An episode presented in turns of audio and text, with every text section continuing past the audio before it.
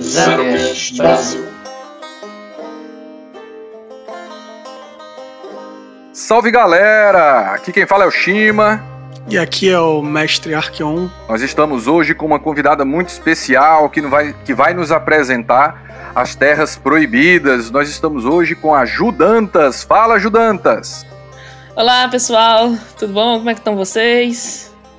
A Judantas ela vai falar sobre Forbidden Lands, aquele cenário medieval do IA Zero que muita gente já joga, mas que outro tanto de pessoas tem muita curiosidade em saber. Bom, Ju, nós vamos começando com a pergunta básica: o que é Forbidden Lands?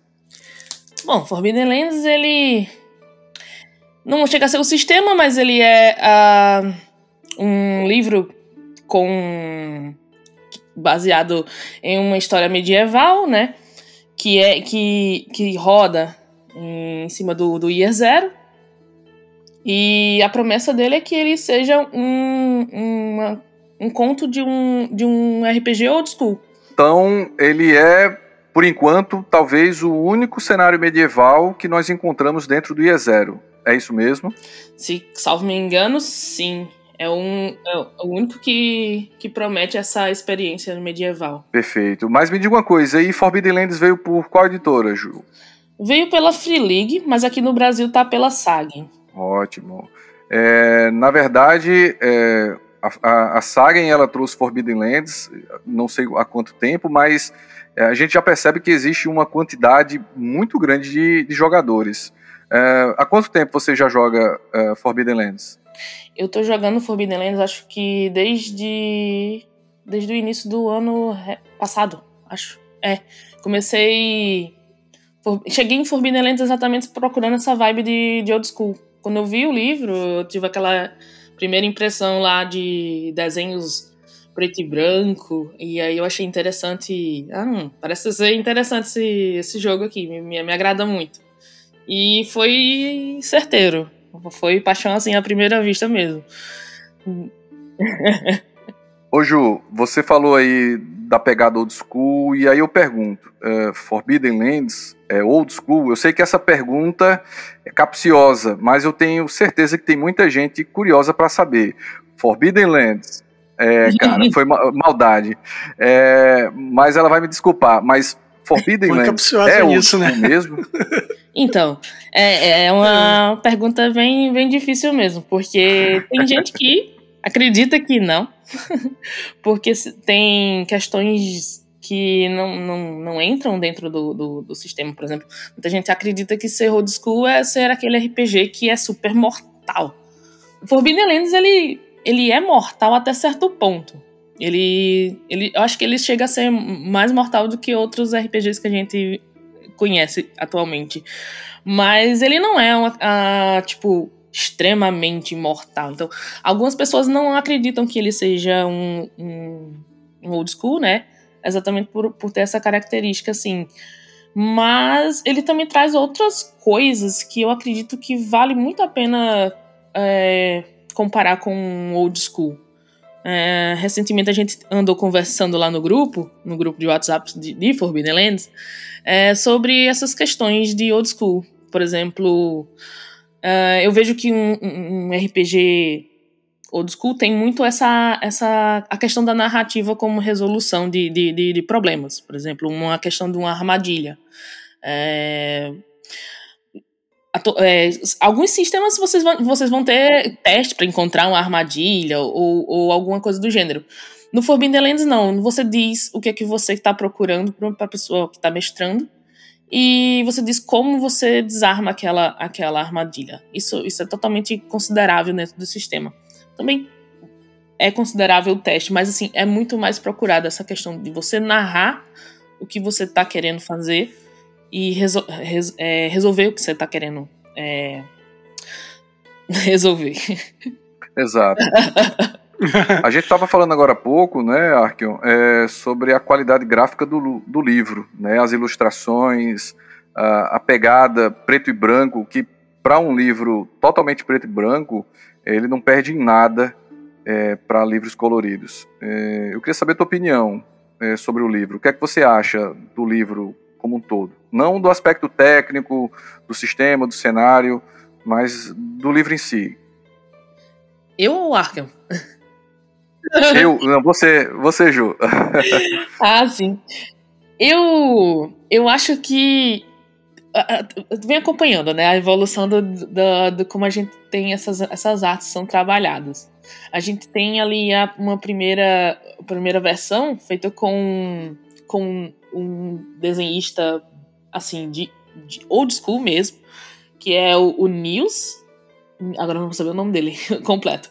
Mas ele, ele faz, faz toda a arte do, do, do livro, do, do livro do, do mestre e do livro do jogador, né? E eles trouxeram esse, esse, esse cara exatamente com essa para ter essa pegada de old school mesmo. Então você vai ver vários desenhos ali dele, tanto antigo, lá do tempo do primórdio mesmo, quanto também uns, uns recentes. Então você vê a evolução do desenhista no, no, no livro, né? E também eles lançaram junto do desse do Forbidden Lands um livro do próprio, né, com os desenhos nas artes, com algumas artes que não vêm no livro, no, na época do financiamento. E e para os outros, os outros livros, né, a gente tem o Álvaro Tapia, que é o, acho que é o, meu o desenhista que eu acho mais incrível, porque ele desenhou praticamente todo o, a expansão do Bitter Reach, né, que vai vir aí talvez com uma vastidão glacial. É, as artes dele são incríveis. E ele tem um estilo próprio dele. Então, tipo, a cara do, do livro todo ficou com, aquela, com aquele, aquele cheiro do, do, do artista mesmo, sabe? Dele, de, de toda a arte dele. E ultimamente a gente já tá com outro artista, agora eu não lembro o nome.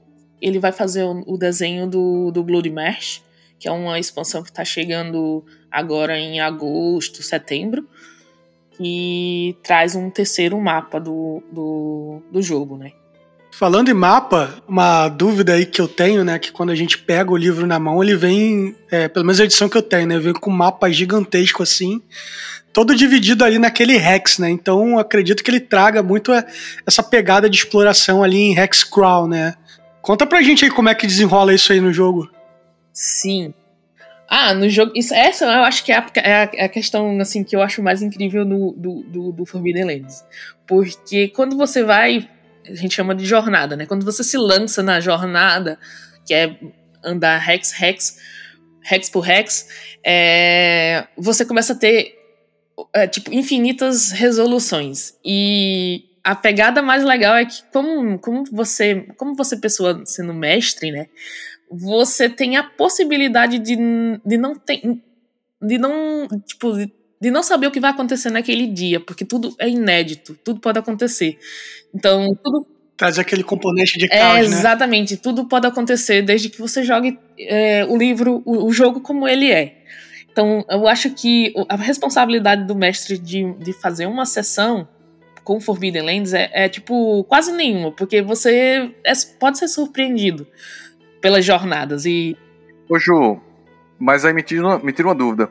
A partir do momento que o mapa acaba sendo tão importante, será se, se por algum motivo você não tiver um mapa, então nesse caso o jogo fica quebrado?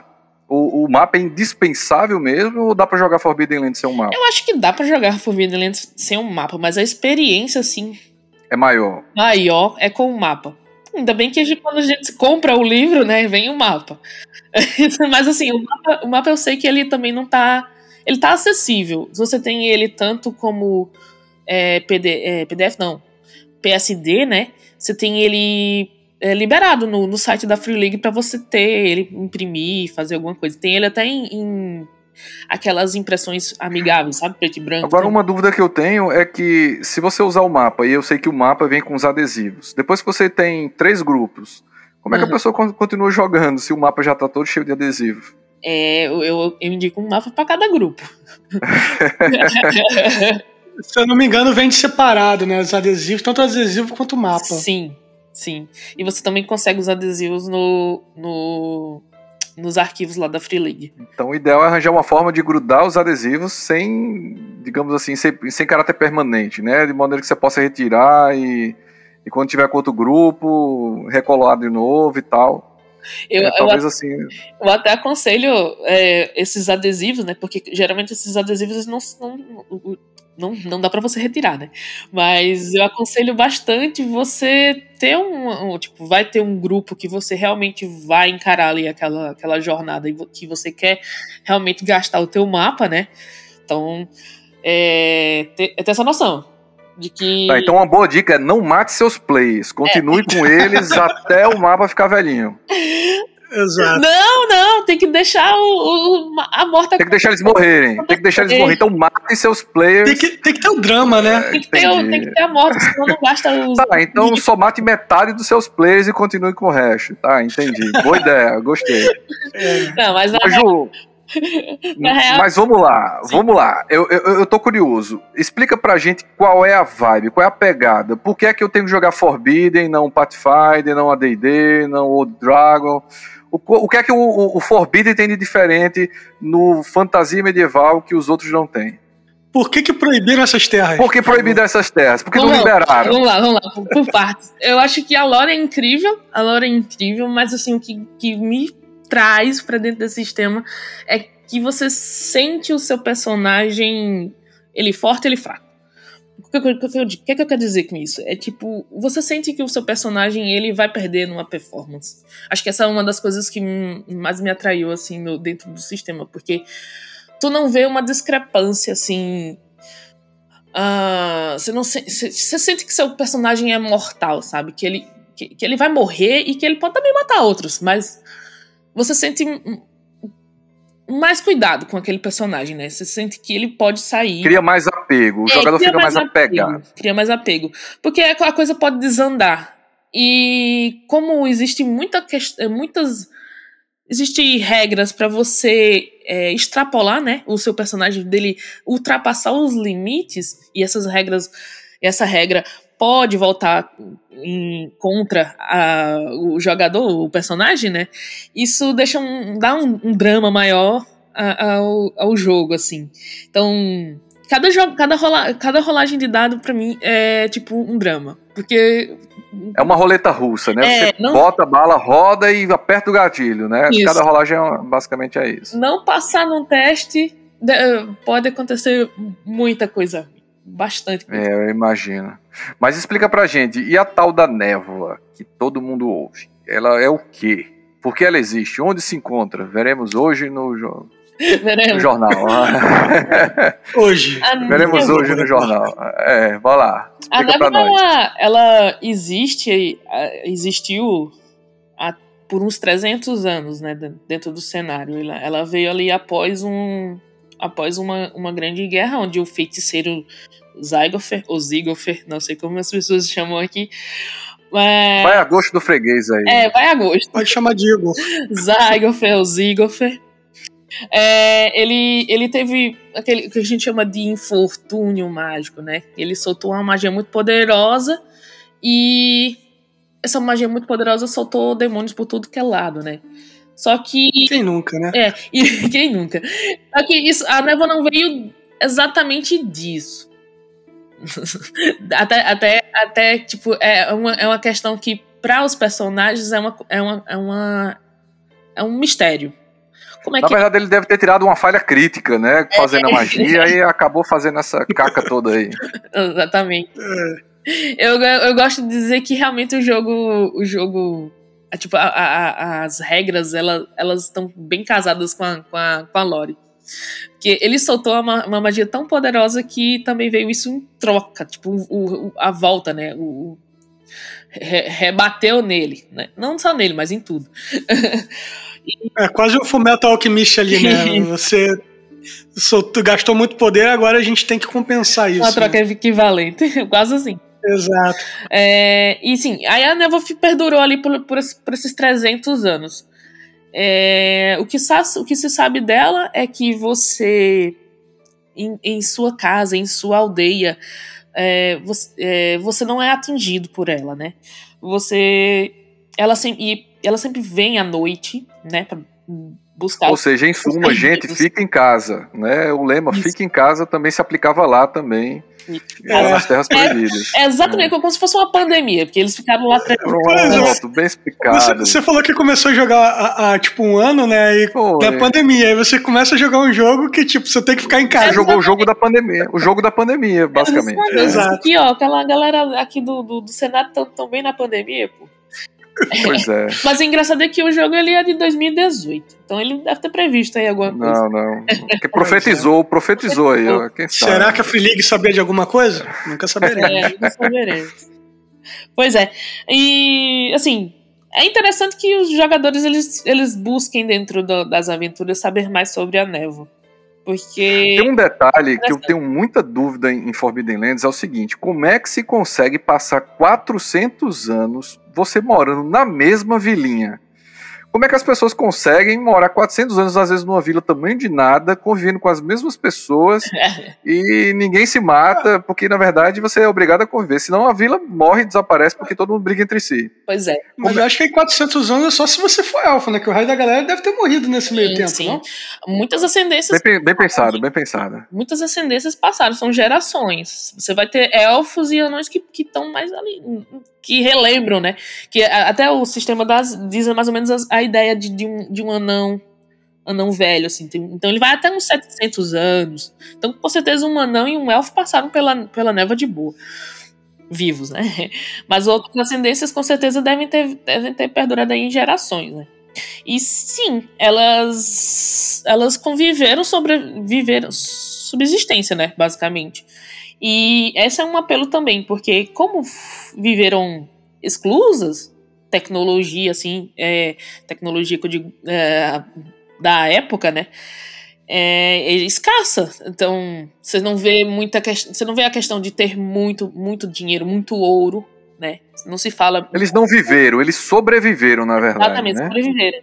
E tem um, um, fator ainda importante, né? Que também existe a Irmandade Enferrujada, que, que é um ponto assim principal para para essas, essas, essas vilas serem, mais ainda atormentadas. Porque Já ele... fica aqui o convite para que um próximo podcast você é. falar somente sobre essa Irmandade Enferrujada. pois é. Por quê? Porque vai tendo várias outras questões que, que envolvem essas vilas, mas assim, basicamente as pessoas tentaram sobreviver com o que tinham dentro do raio ali de um dia de, de, de, de, de distância de suas aldeias, que chegou a noite, a névoa, a névoa pega. É, eu fico imaginando aqui um anão e um elfo que porventura vem interagir aí com o grupo, falando: no meu tempo essa névoa toda aqui era má. com certeza. É. Sim, mas o jogo se passa. Quando era menino, né? Quando era menino. É, né? Quando era garoto. Sim. O jogo se passa após névoa. Já, a névoa já nem, nem, nem, nem, nem tá mais lá. Tipo, ela tá, mas não, em, não do jeito que ela era, tipo, sempre presente à noite, né? Ou seja, é, nessa época em que os jogadores jogam, é, eles já conseguem transitar de cidade para cidade. Sim, sim. Só é... que eles vão ter que explorar essas cidades, né? Sim, vão, eu, é, a pegada é essa. Eles são eles são aventureiros de, de, gerações que nunca viram o, o, mundo, né? E o que busca eles e o que movimenta eles é conhecer o, o, o, mundo. Tanto que o mapa que eles têm, na verdade, é um mapa de, sei lá, 300 anos atrás. Não é atualizando aquele mapa, a gente não sabe como é que tá aquele mapa. E uma questão que teve debate essa, semana foi exatamente o mapa, a gente joga com ele aberto ou ele fechado? O jogador ele pode ver ou não ver o mapa? Hum, né? Boa pergunta. É. E sim, o jogador pode ver o mapa. É, é, indicado pelo, pelo, pelo livro que sim, o jogador ele, ele pode ver o mapa. Porque ele vai decidir para onde ele vai ir. O, o sistema, a, a, ideia do jogo em si é que seja mundo aberto, que você decida para onde você, você quer ir. A pessoa mestre tem que estar tá habilitada a, a, a entender isso, que os jogadores podem decidir para onde eles vão, né? E o que vai ter lá é outra história. É, o que vai ter lá é outra, outra história. E a gente tem tabelas exatamente para de, destrinchar o que é que tem naquela, naquela, naquele local. Pode existir uma aldeia ali, como não pode existir mais. Isso quem vai dizer é na hora da rolagem.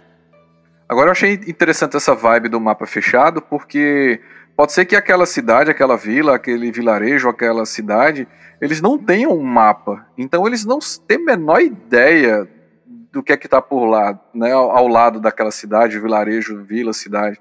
Então acaba sendo interessante essa ideia do você vai por conta e risco, né? Você não tem menor se tem um rio, se tem uma montanha, se tem um despinhadeiro, você não sabe. É interessante isso aí. Bem, é uma, uma pegada boa de se também explorar. É, esse, essa é, essa é uma forma de jogar, né? Tipo, a indicada mesmo é com um mapa na aberto, ali na mesa, bonitinho. Mas você pode. Café, também... café com leite, né? Para é, os jogadores, né? É, você pode fazer também o. o é, como é que se diz? É, com um mapa fechado, né? Entendi. Ô, Ju, é, então, pelo que eu entendi, assim, a, a ideia de motivação ali é meio que principal do jogo é essa sede de descoberta dos provavelmente dos personagens dos jogadores que tiveram ali fechados durante muito tempo sem contato, né, com com outros povos, com outras culturas e tal, e agora eles estão começando a explorar esse mundo que ficou durante muito tempo fechado. Isso, exatamente.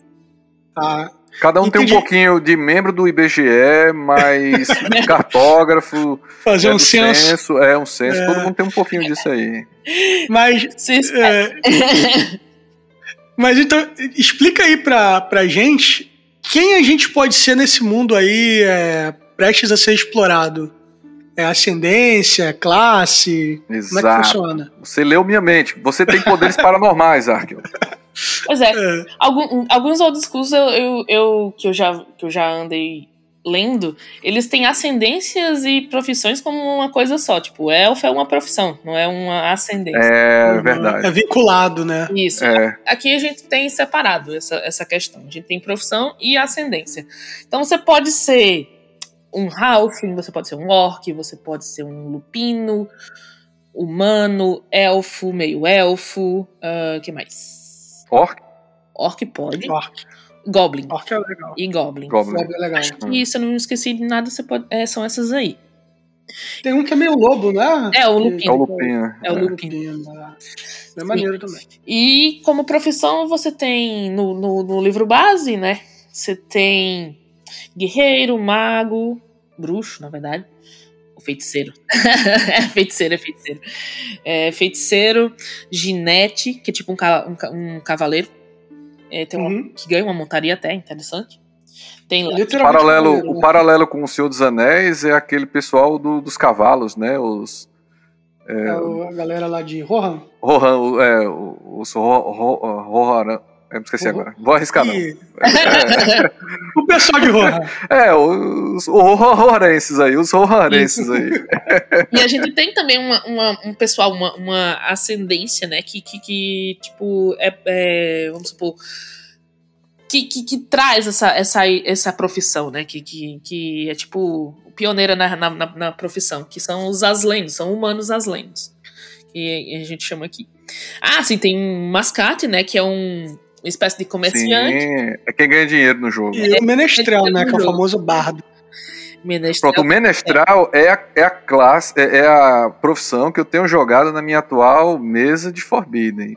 Não teve, não teve condições de explorar muito ainda não, mas eu sou o cara que tenta animar o grupo depois que eles levam a pancada da vida, né? Ô, ô Ju, quanto aos os ascendentes aí, é, dá para ver que eles são os clássicos do, da fantasia medieval. Sim. Tem alguma coisa assim que, que façam eles destoar dos clássicos ou eles são tipo aquele elfo padrão, halfling padrão? Eu acho que tem sim. E são os orcs. Eu acho que os orcs são os mais destoantes, assim, ao meu, ao meu, meu ver. Porque a gente vê uma presença, a gente tem alguns clãs de orcs, mas a gente tem um clã específico que ele é diferente. Ele quer. Ele é um clã mais descolado, vamos supor. É um clã que ele. de orcs que querem ser civilizados. Aliás, eles são civilizados, não querem ser civilizados.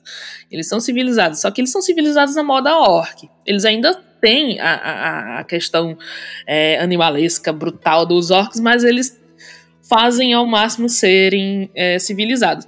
E o que é mais legal também é que o livro ele trabalha bastante a questão do. É, é, uma, é mais matriarca a, a sociedade dos orcs, né? E dentro do livro uh, também fala que eles são escravizados por outras ascendências, que no caso são os elfos e os anões. Por muito tempo eles foram escravizados. Os orcs são escravizados? Exatamente. Não são os escravizadores? Não, não. E eles têm uma, uma certa tem uma, uma, passagem que ele fala que eles têm uma certa re, é tipo relutância, eles têm um senso de liberdade, eles, eles gost, ah, gostaram da liberdade quando eles tiveram, quando tiveram a chance de serem libertos. E eles são extremamente é, revoltados com os anões e os elfos porque eles foram largados numa guerra para morrer, porque elfos e anões largaram da guerra e deixaram os orcs para morrerem lá. E após essa guerra, os orcs conseguiram a sua própria liberdade. E, e mantiveram. Uma referência uma referência muito interessante de, de orcs que eu tenho é naquele filme Warcraft, em que a gente vê uhum. toda uma comunidade de orcs lá, e principalmente aquele Durodan, que é um orc bonzinho. Né? Eu, eu me identifiquei com o Durodan, assim, porque eu consegui ver a humanidade dos orcs. Né? Então talvez seja exatamente essa expressão em Forbidden Lands, né? Aquele orc humanizado, né? Sim. Eles ainda, eles ainda têm as suas questões tribais. Eles, eles têm toda um. Tem um, um, passagens assim de, de bastante violência dentro da, da, da, tribo. Mas eles são extremamente organizados dentro deles, sabe? Eles, eles se respeitam no mais possível, assim, tipo. E. Eu acho, assim, a ascendência que mais. Assim, voou longe do, do, do que é o padrão, né? É bem legal, porque, assim, é, é essa questão de trabalhar a, a ótica aí pra gente enxergar o que, que é civilizado e o que, que não é, né? Porque, às vezes, um povo ele pode ser muito mais sensível é, nas questões quanto à natureza, mas pelo fato dele não ser tão sociável assim, é, pelos outros ele é visto como selvagem. E não necessariamente, né? Às vezes tem povos que são Sim. tecnicamente civilizados que cometem muito mais atrocidades do que esses povos tribais. Sim, total. E tem outra também ascendência que também destoa muito, que eu acho muito interessante, que são os goblins e os halflings. Que é mais, eu acho que assim, é uma das legais também. Porque elas são são interligadas. Uh, a passagem mais engraçada e legal é que, por exemplo, uma, um casal de halfling pode ter um filho goblin. Como é que é? Peraí, peraí, peraí, peraí, peraí, peraí. Eu, não, eu acho que eu não. Deu, deu interferência aqui. Como é que foi essa história aí? Um casal de Halfling pode ter um filho Goblin. Minha nossa! É o é bebê de Rosemary? Deve ser. Que maldição é essa? E o contrário também acontece. Um casal de goblins também pode ter um filho halfling. E aí Cara, tem... isso deve dar treta, viu? Imagina lá, um casal de halfling bonitinho, aí nasce um aí. O marido logo olha pra mulher, a mulher fica logo desconfiada. Cara... E tem resolução para isso também, porque uhum. as mães orcs, uh, perdão, as mães halflings e as mães goblins, elas se juntam para ter filhos num local específico, um, um local onde, tipo uma maternidade que elas se encontram ali. Homens não entram, né? Os halflings e os goblins homens não não, não, não, não, não entram ali. E acontece a troca dos bebês. Por quê? Porque as mães entendem que no momento que um, leva um filho Halfling para viver dentro de, um, de, um, de uma sociedade Goblin, ele pode totalmente ser é, escorracha, escorrachado. Né? Vulnerabilizado, de fato. Sim, aí então elas, elas trocam os bebês. E o que é mais engraçado é que as, as, as ascendências, essas ascendências em si se respeitam muito. Porque se, é, é, elas não sabem se estão atirando num filho ou estão atirando num, em alguém da família. Então, Entendi. Então elas se respeitam Eu consegui... muito eu consegui captar uma forte carga de drama numa situação como essa. Então, Cara, assim, isso é muito bom. É, Forbidden Lands não seria só matar, pilhar e destruir, né? Também ah. daria para ter é, uma aventura, um one shot, uma mini campanha cheia de drama, né? Disso aí, em que jogadores maduros e experientes poderiam assim trabalhar esse plot também, né? Sim. De fazer uma troca ou uma destroca de personagens, isso é bem interessante. Sim. É, falando, falando nisso, é, aproveitando aí o gancho que o Shima deixou, é, assim, obviamente o, o, o jogo foi pensado para ser um jogo de aventura, né? Aventura e exploração. Mas que outros gêneros assim a gente conseguiria abordar aí dentro do Forbidden Lands? Capa-espada, será que tem como barcos assim, piratas, é, dá, dá pra encaixar humor, é... humor também. Dá, porque é. onde, onde levam um, como é um, um menestrel. Onde leva um é. menestrel, dá pra ter humor aí, não é possível. né? humor. Não tem uma mesa que eu não tenho humor na minha mesa. É engraçadinho. Ninguém leva a sério. Mas tem, tem mesas que, que puxam mais um cenário dark, porque o Forbidden Lands ele tem uma ele tem uma vibe mais suave, se você quiser, mas ele também tem uma, uma vibe pesada, meio dark, sim, meio, meio cheio de, de, de, de, coisa cabulosa, assim. De horror, né? De Pode horror, implementar o horror, hein? É. Tem, tem, tem. Ah, ah, vai, vai do, do gosto, né? De, de, de quem tá mestrando qual a, ton, a tonalidade que ele quer dar ali no livro. Mas tem material, sim, para várias, várias atrocidades, se quiser. Uma eu, imagino mais... um, eu imagino um high fantasy, né? Uma, aquela questão bem Senhor dos Anéis, mas também dá para ver uma coisa assim, bem a lá. É, terror psicológico também. realmente, eu falando direito isso, dá até para poder. É, o nível de magia no mundo, ele assim, ele é elevado, a magia é uma coisa rara, ele é mais low. low ele é mais low nesse sentido, mais low fantasy, low ou ele já é, é mais high fantasy, é. que a magia ela é bem difundida? Não, é low fantasy, total. É, a, total. a, magia. A magia, ela é, como, como dizem no próprio livro, ela é Sutil, selvagem, né? Ela é selvagem, então, ou seja, tem esse, esse lance que eu falei para vocês, que ninguém domina ela, que ela volta bate e volta. Entendi. Então a gente tem, tem essas regras que. Beleza, você tem ali um poder. Você tem poder suficiente para soltar uma magia muito, muito, muito, muito poderosa. Mas existe uma chance, grande chance, de que você tenha um infortúnio. Então, você sabe que vai soltar uma magia, vai ser muito poderosa, isso vai com certeza voltar de algum jeito para você de alguma forma, podendo até levar seu personagem embora. Podendo ela sugar sua Nossa. Embora pra onde? É. para o infinito e além? Exatamente. Vai, ele vai sugado, eu não sei a descrição exatamente, mas ele vai, ele vai ser sugado para um outro plano. Você não, ah, não aí dizia assim, ó, é, é, vá se despedir do seu personagem, porque ele, ele já. Hora de dar tchau. De Ô, Ju, e como é que solta a magia? Qual é a, a, a parte do sistema? Como é que funciona? Você é, rola que dado, gasta algum ponto de alguma coisa? Como é que é essa aí? Aqui a gente tem a questão dos pontos de força de vontade, né? Para você lançar uma magia, você basta ter um ponto de força de vontade para soltar ela. Aí vai envolver outras mecânicas também, que é a categoria da magia, qual o nível de categoria que você tem, qual a magia que você quer soltar. A magia ela é automática, ela sempre funciona. E basta ter o ponto de força de vontade. É. Certo. Basicamente, dependendo de como você vai soltar, porque tem atenuantes, né? Tem atenuantes que vão, vão, vão possibilitar que sua rolagem de magia seja segura. É, que pode transformar realmente a magia sem nenhum problema. Você não tem nenhum problema em soltar ela. Mas ela vai ser bem um nível bem reduzidozinho. Ela vai ser ali aquela bem básica. Ela não vai fazer grande estardalhaço, né? Agora, quando Quase vai... um cantrip. Isso. Quase um cantrip. Exato. Cantrip. é. Quando você vai soltar ela muito poderosa, aí sim é o problema. Porque quanto maior o poder, mais chance de você ter problemas. Né, na, na magia, assim. Mas... É, visto o cara lá que, que detonou o mundo com uma magia, né? Sim. E Já dizia o poeta, quanto maior o poder, maior a responsabilidade, né? E eu acho que a pessoa que joga de feiticeiro, ela tem noção do quanto poderoso é, é o, o, personagem. Eu, um dia, quando eu fui tentar fazer uma, uma, ficha, eu fiquei, nossa senhora, eu tenho tanto poder, mas ao mesmo tempo eu tenho que me resguardar. Porque é, mas aí a pergunta de um milhão é, e quando acaba os pontos de força de vontade, você ainda continua forte? Aí é, espada. Não, né? e é espada. Aí vira Gandalf, espada, né? né? Vira é, Gandalf. O Gandalf, o Gandalf indo pra mão com o Balrog, meu amigo. É, pois é, cara. Vestir uma, uma armadura pesada nesse sistema. Não tem nenhum impedimento de você fazer qualquer então você imagina aquele mago com os cabelões, com aquele chapéu pontudo, mas também com aquela full plate é. e com um elmo por cima do chapéu.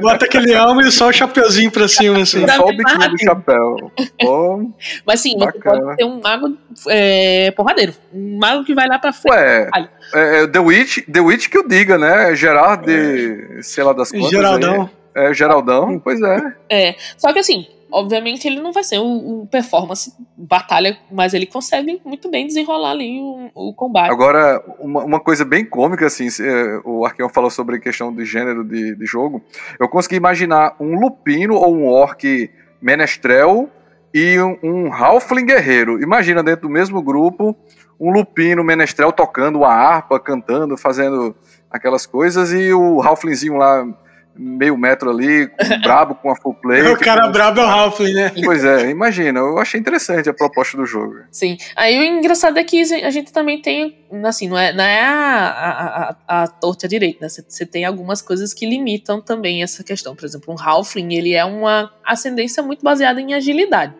Então, é, o atributo-chave dele é agilidade. Ele não vai chegar a ser forte, tão forte quanto um orc, por exemplo, que é o atributo forte dele é a força. Então você tem, tem esse balanceamento. Tem que se lembrar que o, o tem o tal do atributo-chave, né? E nesse caso, é.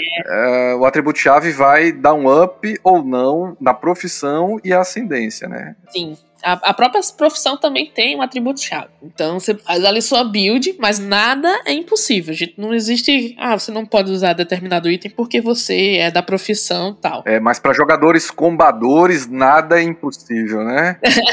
é, Tô, tô, pensando exatamente nisso. O quão, assim, é, é, propenso a combos esse jogo é, né? Porque a gente tem ali combinação já do ascendente e a gente tem a profissão, né? Ou a classe. E provavelmente a gente vai ter equipamentos também diferentes aí para para escolher e achar e tal. O, o quanto é essa parte mais, é, entre aspas, tática, né? De você pensar ali no, no no combate, é, em manobras e tal, isso é presente no Forbidden Lands. Eu acho que o, o, que, o que faz com as pessoas combarem mais não são nem os equipamentos em si, é mais a questão dos talentos mesmo. Que daí é onde você ganha pontinho, ganha uns dadinhos a mais para você fazer algumas coisas. E daí o talento, realmente, você pode ter todos os talentos gerais, mas não pode ter todos de, de profissão. Que daí mas aí é tipo, você vai passar quanto tempo jogando para todos os talentos gerais, né? Pra explorar isso tudo, né? É. Peraí, você não pode, durante o jogo, é, conseguir todos os talentos da pode, sua profissão? Pode, sim. Então você não pode ter outra profissão. Sim, tá. Você não pode morrer sim, no sim, percurso sim, também, né? Sim, com certeza. Ô Ju, me, me tira uma dúvida. É, por exemplo, no, no Mutante Zero tem lá um, um talento chamado Faz Tudo, né? Que você pode migrar de arquétipo. No Forbidden não tem não. algo parecido. Né? ainda não. Eu espero que não. É, ainda não. Quem sabe no suplemento, né? Quem sabe no futuro. É. Tá lá o Menestrel que vira guerreiro, depois de tanto apanhar, agora quer bater, né? Quem sabe. Mas assim, a gente tem é. talentos que são, tipo, de mestre em alguma coisa. Mestre em espada, mestre em lança, mestre em martelo. Então você tem esses, esses, esses talentos. Você pode ter esses talentos. É, o mestre em espada, mestre, mestre martelo mas assim, a que custo, né? A que custo? Geralmente as pessoas é. procuram os. É porque vira artefato, né? Tem uma história Sim. dos artefatos que eu vou até pedir para você explicar que rola D6, é. vira D8, D10, D12, Sim. D20, D30 é. e por aí é, vai. Eu tô né? pensando aqui, é, eu tô pensando aqui e tipo, como é que funciona, né? O, o até pensando assim já na, na, parte prática, a mecânica básica de rolagem. É, vai rolar pilha e quem tirar sucesso consegue. É, o, o, vamos supor, uma rolagem de ataque, né? Geralmente você junta, aliás, uma rolagem qualquer, rolagem padrão. Você junta o seu atributo, a perícia que tu, tu quer é, fazer, por exemplo, uma perícia que seja relacionada ao atributo, né? São, são quatro perícias para cada atributo. E o, o, seu equipamento, se caso tenha um equipamento que te dê suporte nesse, nesse, nessa rolagem. Ou talento também que vai que vai é, influenciar na, no, nesse tipo de rolagem. Aí vocês veem os modificadores. Isso tudo é, são. Você conta tudo isso em dados, e dados de seis. Vai ter dados de cores diferentes, por exemplo, atributo é dado branco, é, é, talento. Talento. Talento não. Perícia é dado vermelho e equipamento é dado preto, né? Aí os, os, os de talento, os, os, dados que são dados por talento, geralmente também são dados vermelhos, né? Tu entra como vermelho. E daí você junta esse monte de dados e você joga. A primeira rolagem que você faz, ela. Ela é, tipo, quantos seis você conseguir, né? Se for uma, uma rolagem para um teste normal, um, basta um 6 para você passar no, nesse teste. Mas se for uma rolagem de ataque, quanto mais 6 você tiver, é melhor, porque é mais. é maior o dano, né? Cada 6 vai ser é, convertido depois em dano. Cada sucesso em dano. Aí existe o push, que é quando você quer, tipo, por exemplo, nessa rolagem de ataque, você é interessante para o seu personagem que ele dê mais dano. E daí vem a questão do push, que é onde é onde tá o drama da coisa. Você faz a rolagem novamente, e essa rolagem, se ela é, teve an anteriormente é, no, dados com brancos ou pretos com o número 1, né? Isso quer dizer o quê? Uma ruína. Então vai contar isso como, vamos supor, se for no atributo, vai, isso vai voltar como um dano para a pessoa. E se for no equipamento, vai voltar no, no dano ali para o equipamento, ou seja, o equipamento pode até quebrar. E a pessoa também pode até ficar acabada, né? Fazendo um teste comum uhum. e forçando. Então você pode atacar e sair na pior ainda. Sim, você pode sair na pior. Porque se puxa exatamente é você forçando, né? Se forçando uhum. para fazer alguma, alguma coisa tanto se forçando quanto forçando o equipamento. Nossa. É, uma coisa que eu achei bem interessante na dinâmica do, do Forbidden Land, que não tem nos outros é, cenários do IE0, é a questão do talento ter níveis dentro do próprio talento. Isso eu achei espetacular. Sim. É, é, não, não todos os talentos, né? Se eu não me engano, a de ascendência de profissão não tem, mas os, os talentos gerais tem nível 1, nível 2 e nível 3. Isso eu achei espetacular. Isso. É os de ascendência que não tem nível, que é só um nível só, e os de talento, de, os de gerais de profissão, que são até nível 3. Tem um, um único talento que vai até 4, que é um domínio de, um, de uma magia, em uma expansão no, Bitter Reach, que vai até nível 4, mas é, é, é só essa que, que eu conheço. Magia é também é considerada talento, Ju? Sim, tem, você tem o, talento, da, o, caminho da, da, da magia é dado ah, como Ah, entendi. Interessante. Talento de profissão. E nem toda magia, assim, por exemplo, a gente tem druida, né? Que, é o, que serve também como o, o clérigo. É, ele não pode soltar as magias de feiticeiro. E nem o feiticeiro pode soltar as magias de, de druida. Então tem essas, essas, esses caminhos que são exclusivos para cada uma dessas profissões. Acaba sendo cada um, um pouquinho, quadrado cada um no seu quadrado. É. Mas isso acontece já em alguns cenários de fantasia medieval, né? Clérigo não solta. Uhum. é, às vezes as magias elas são parecidas, mas elas não recebem o mesmo nome, né? Acaba que é, é, a mesma coisa só que diferente, como diz o, o ditado, né? A magia divina e Sim. magia arcana que, que vem lá do, dos primórdios. Exato, exatamente. É, eu acho interessante o Forbidden Land exatamente porque é, ele apresenta na raiz a dinâmica do IE0 e ele agrega novos elementos que acaba dando uma satisfação. Eu particularmente eu sou resistente àqueles sistemas de, de fantasia medieval em que você tem um personagem nível 1, um personagem de nível 10, é, por mais, o, o, o, de nível 1 tem que dar 10 turnos para conseguir causar o dano de um ataque do cara do nível 10. Né, quando são pessoas normais, assim, se você analisar, esqueça o RPG, e tente imaginar que você está lá. São pessoas iguais, né? Mas a, a, o, o, sistema do jogo ele dá uma discrepância muito grande. E no IE0 ele acaba não fazendo essa discrepância. As armas vão continuar dando basicamente o mesmo dano. Talvez uma coisa ou outra que vai dar um pouquinho de dano a mais, caso você tenha um pouco mais de sucesso. Mas o Forbidden Land ele consegue trazer mais harmonia. Né? O, Forbidden Lands como um todo, é, no, no IE0 como um todo, melhor dizendo. Eu acho bacana isso. Sim, é, é uma, é uma coisa legal, porque o que vai, o que vai fazer, nesse caso aí, um, um ter mais sucesso que o outro, é a experiência dele no, no em, em, questões de, de, de, ser talentoso, de ter perícia para isso, né? Então vai, vai experiência, se, vai a experiência e não em si, tipo, um nível, né? Tipo, um nível que vai representar o poder daquela, daquela pessoa. Mas também nada impede de uma pessoa recém, que fez uma ficha recente, fazer um, um ter, né, uma, uma batalha é, de igual assim com o outro, né, que tem mais alguma experiência. E outra coisa que eu queria, sim, pode falar, Arkio. Ah, é, não, eu só ia comentar que, na verdade, a experiência aí realmente reflete o quão experiente seu personagem está. Não necessariamente é. quão mais forte. Quer dizer que ele tá talvez mais sábio, talvez ele, ele já tenha aprendido alguns truques, mas não necessariamente ele tem mais força física ou ele consegue infligir mais dano, né? Ele está mais apto a sobreviver, é, digamos E sabe qual é o assim. ponto mais interessante disso aí que você falou? É que a gente não tem atributos físicos crescendo, a gente tem atributos físicos diminuindo mas é por causa da idade. Olha. Ah, tá. Dentro da dinâmica de construção do personagem, o Forbidden é um daqueles que você pode selecionar por idade, né? Jovem, adulto e idoso. Isso aí, jovem, adulto e idoso.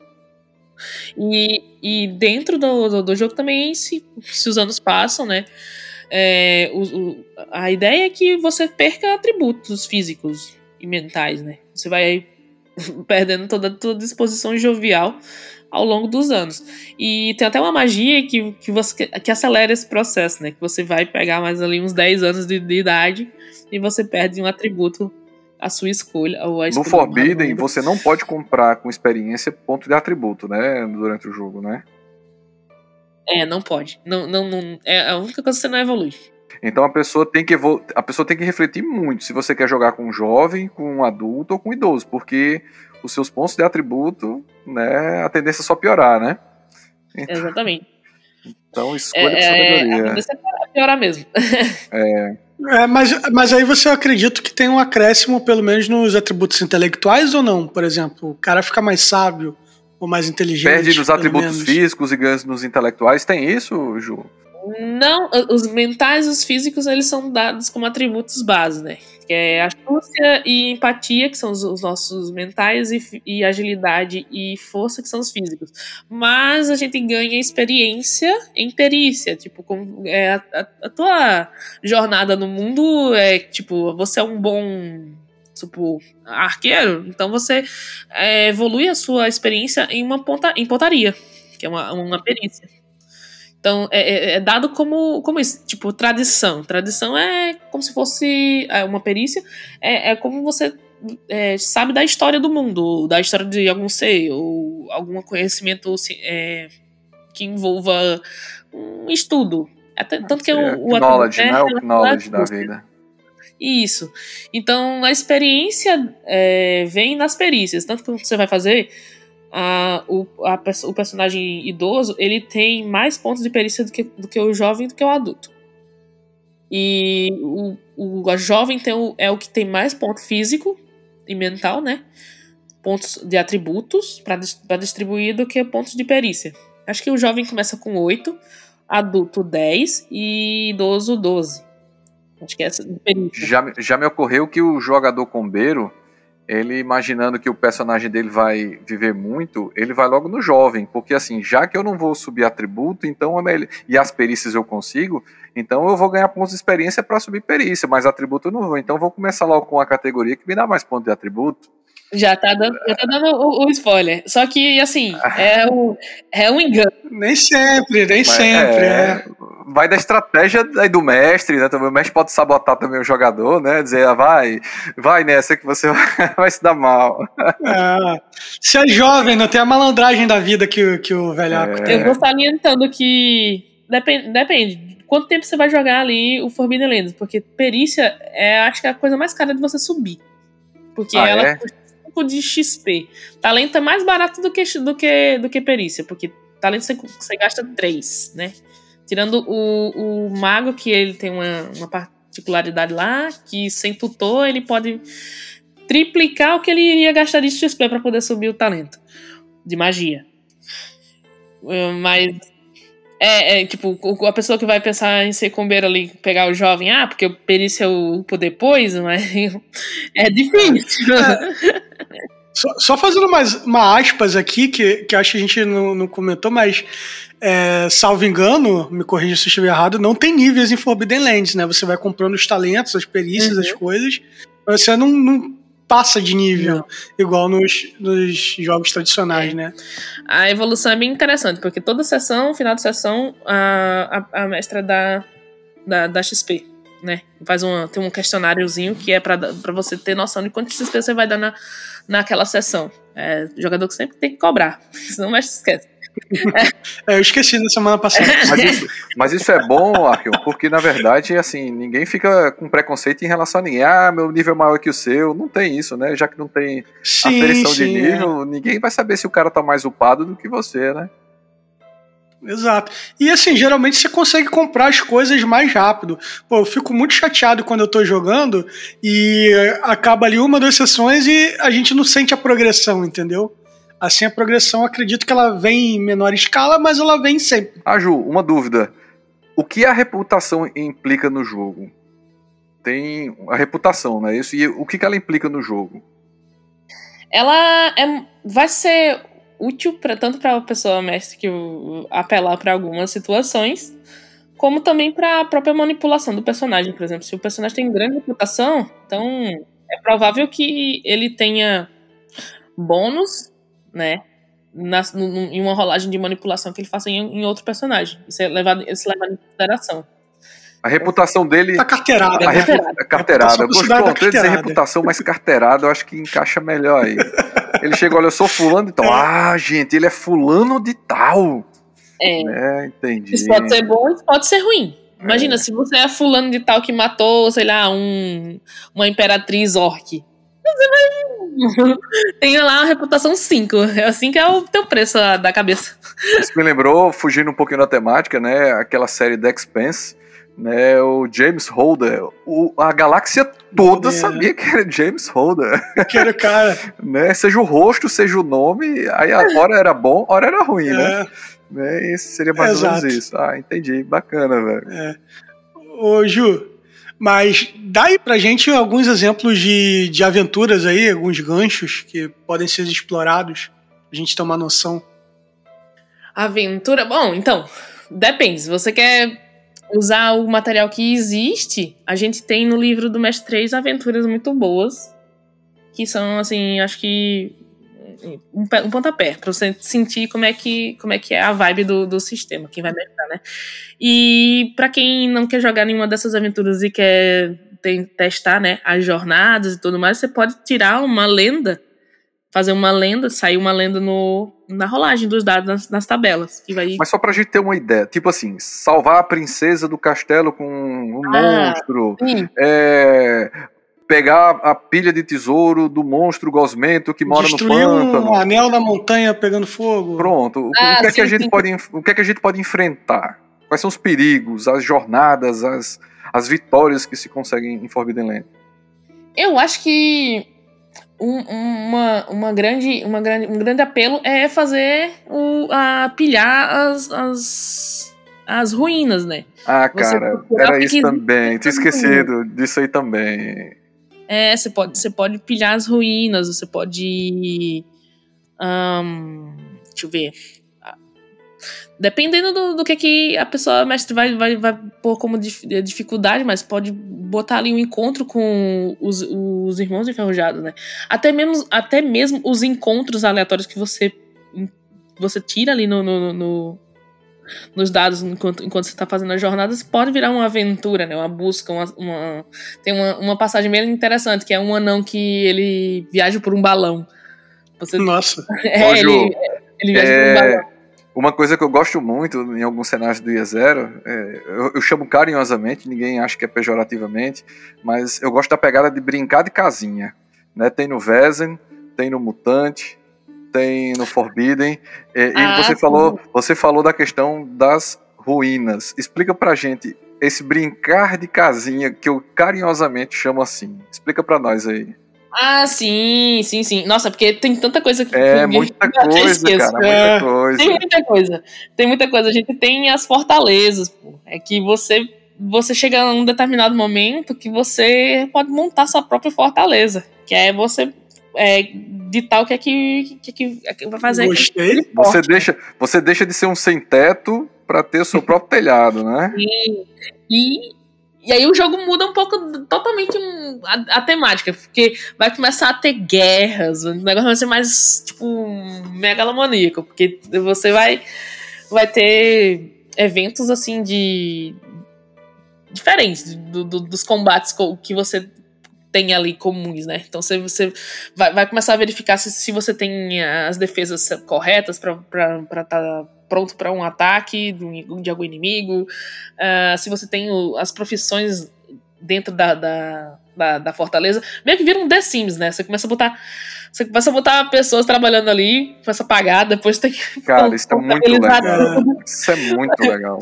É meio Age of Empires, meio The Sims, é um negócio meio... Entendi. É, não, faz todo sentido que a partir do momento que você tá tanto tempo pilhando, você adquiriu ali aquela riqueza e relevância no mundo, uhum. faz todo sentido que vocês montem ali é, uma fortaleza e passem a ter um papel mais político às vezes, né? Não político só de politicagem, mas político de influenciar um, uma área ou algo do gênero, né? Passar a ser referência. Sim, com certeza. Fazer comércio com, com, com outras notícias, né? Por exemplo, ah, eu tenho uma boa uma boa comunicação com uma vila de lupinos, mas a e ter uma boa comunicação com uma vila de goblins. E eles não se comunicam bem, mas eu posso ser um intermediário deles. Eu troco, sei lá, determinada coisa com os lupinos e determinada coisa que vem dos lupinos com os goblins. Faz toda uma, uma estratégia, né? E é, e é interessante que, assim, não é tão fácil administrar uma fortaleza, né? Tem gente é. que acha, não, o pior foi conquistar. Não, talvez tão difícil quanto seja manter uma fortaleza, né? Sim. Exato. Conquistar a fortaleza eu acho que é até mais fácil. É, e tem peculiaridades também. Você, como é que você encontra né, uma fortaleza para conquistar? Então aí que entra a questão do a pessoa jogador, os jogadores em si decidem para onde vão e o que querem explorar.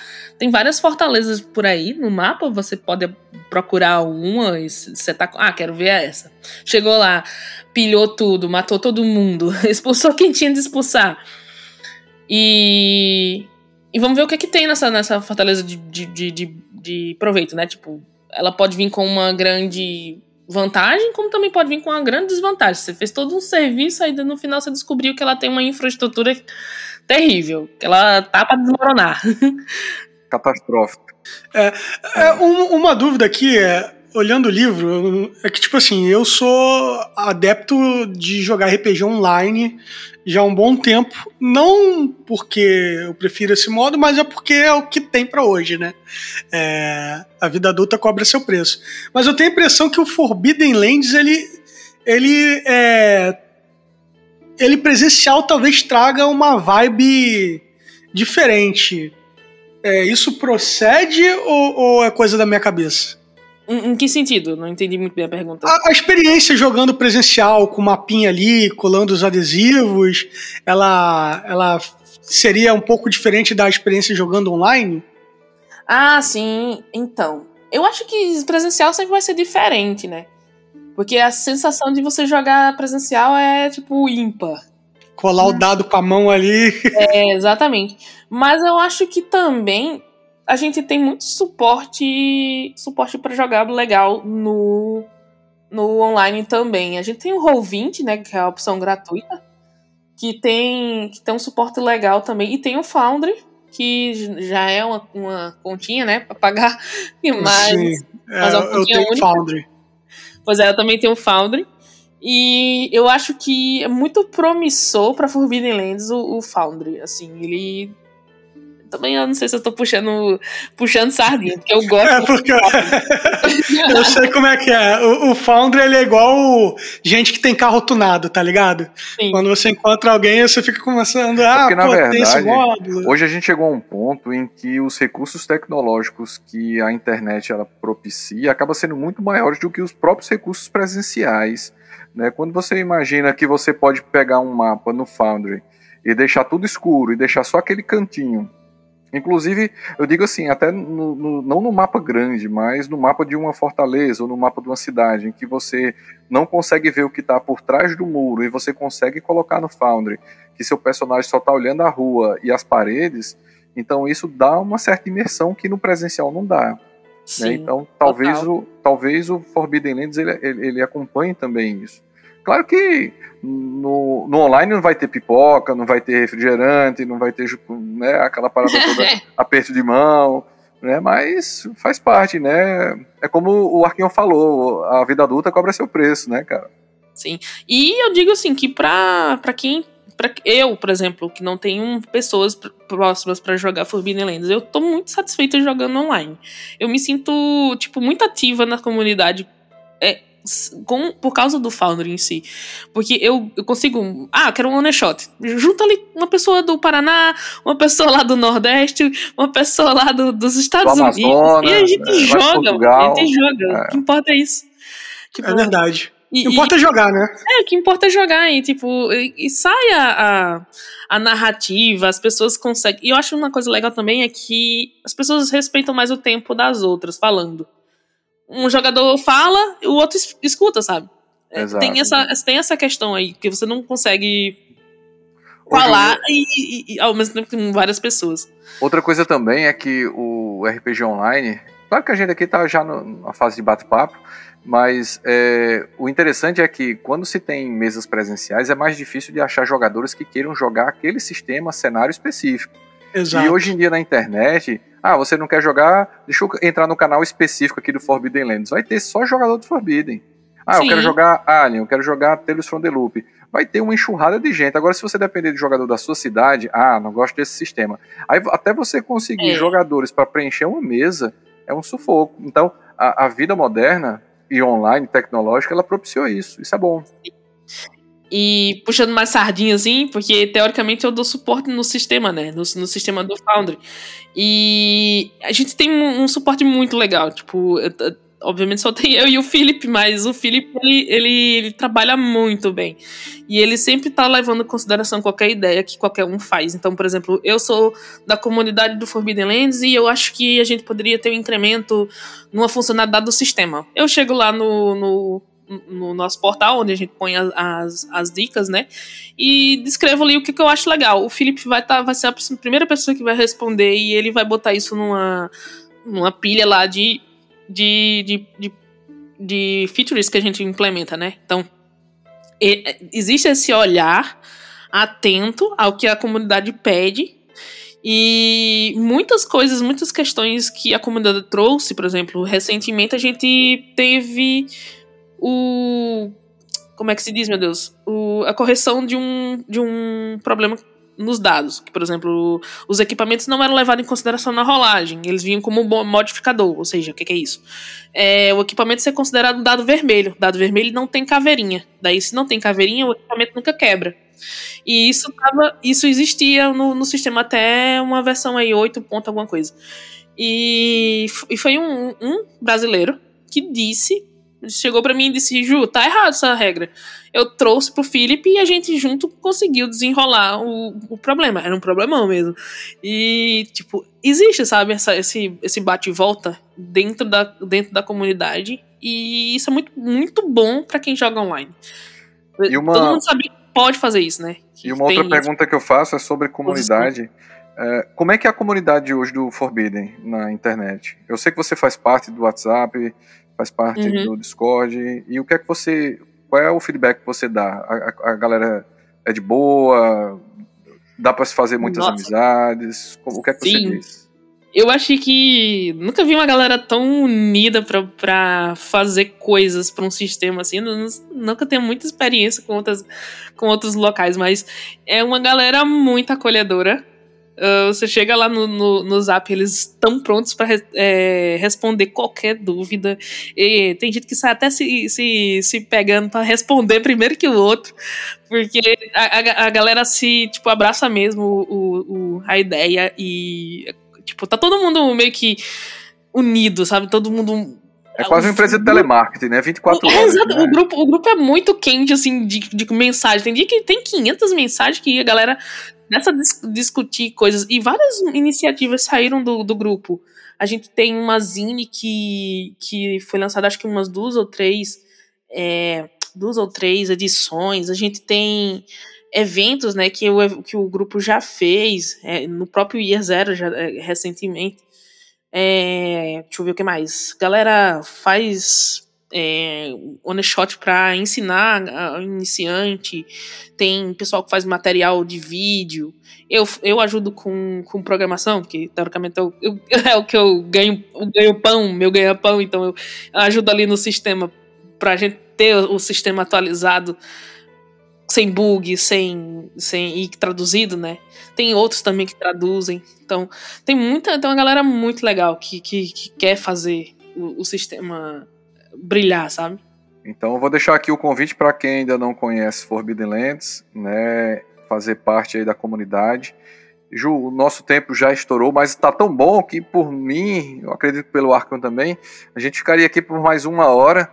Né, mas é, eu, queria, eu queria perguntar para você, quem quiser jogar com a Ju, Forbidden Lands, como é que faz para encontrar a Ju? Quais são as suas redes sociais? Em que plataforma o pessoal pode procurar para tirar dúvida? Onde é que o pessoal te encontra?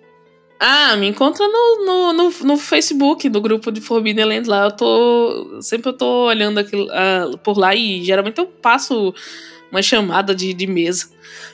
É, Ou então no grupo do Zap. Teu contato é Judantas mesmo. Ela tá com Judantas, mas o meu Facebook é Narukayu. Aí é complicado de falar. É né? complicado de escrever. Não, o pessoal precisa procurar Narukayu. do jeito que se fala, que se escreve lá, aí você vai encontrar ajudantes. Coloca aí é. nas notas. É, dá um jeito, dá, dá seus pulos. Bom, pessoal, Arkion, você quer fazer um, uma última pergunta, um último comentário ajudantes? Uh, Acho que não, acho que é isso. Eu queria agradecer é, pela disponibilidade dela, estar tá aqui contribuindo.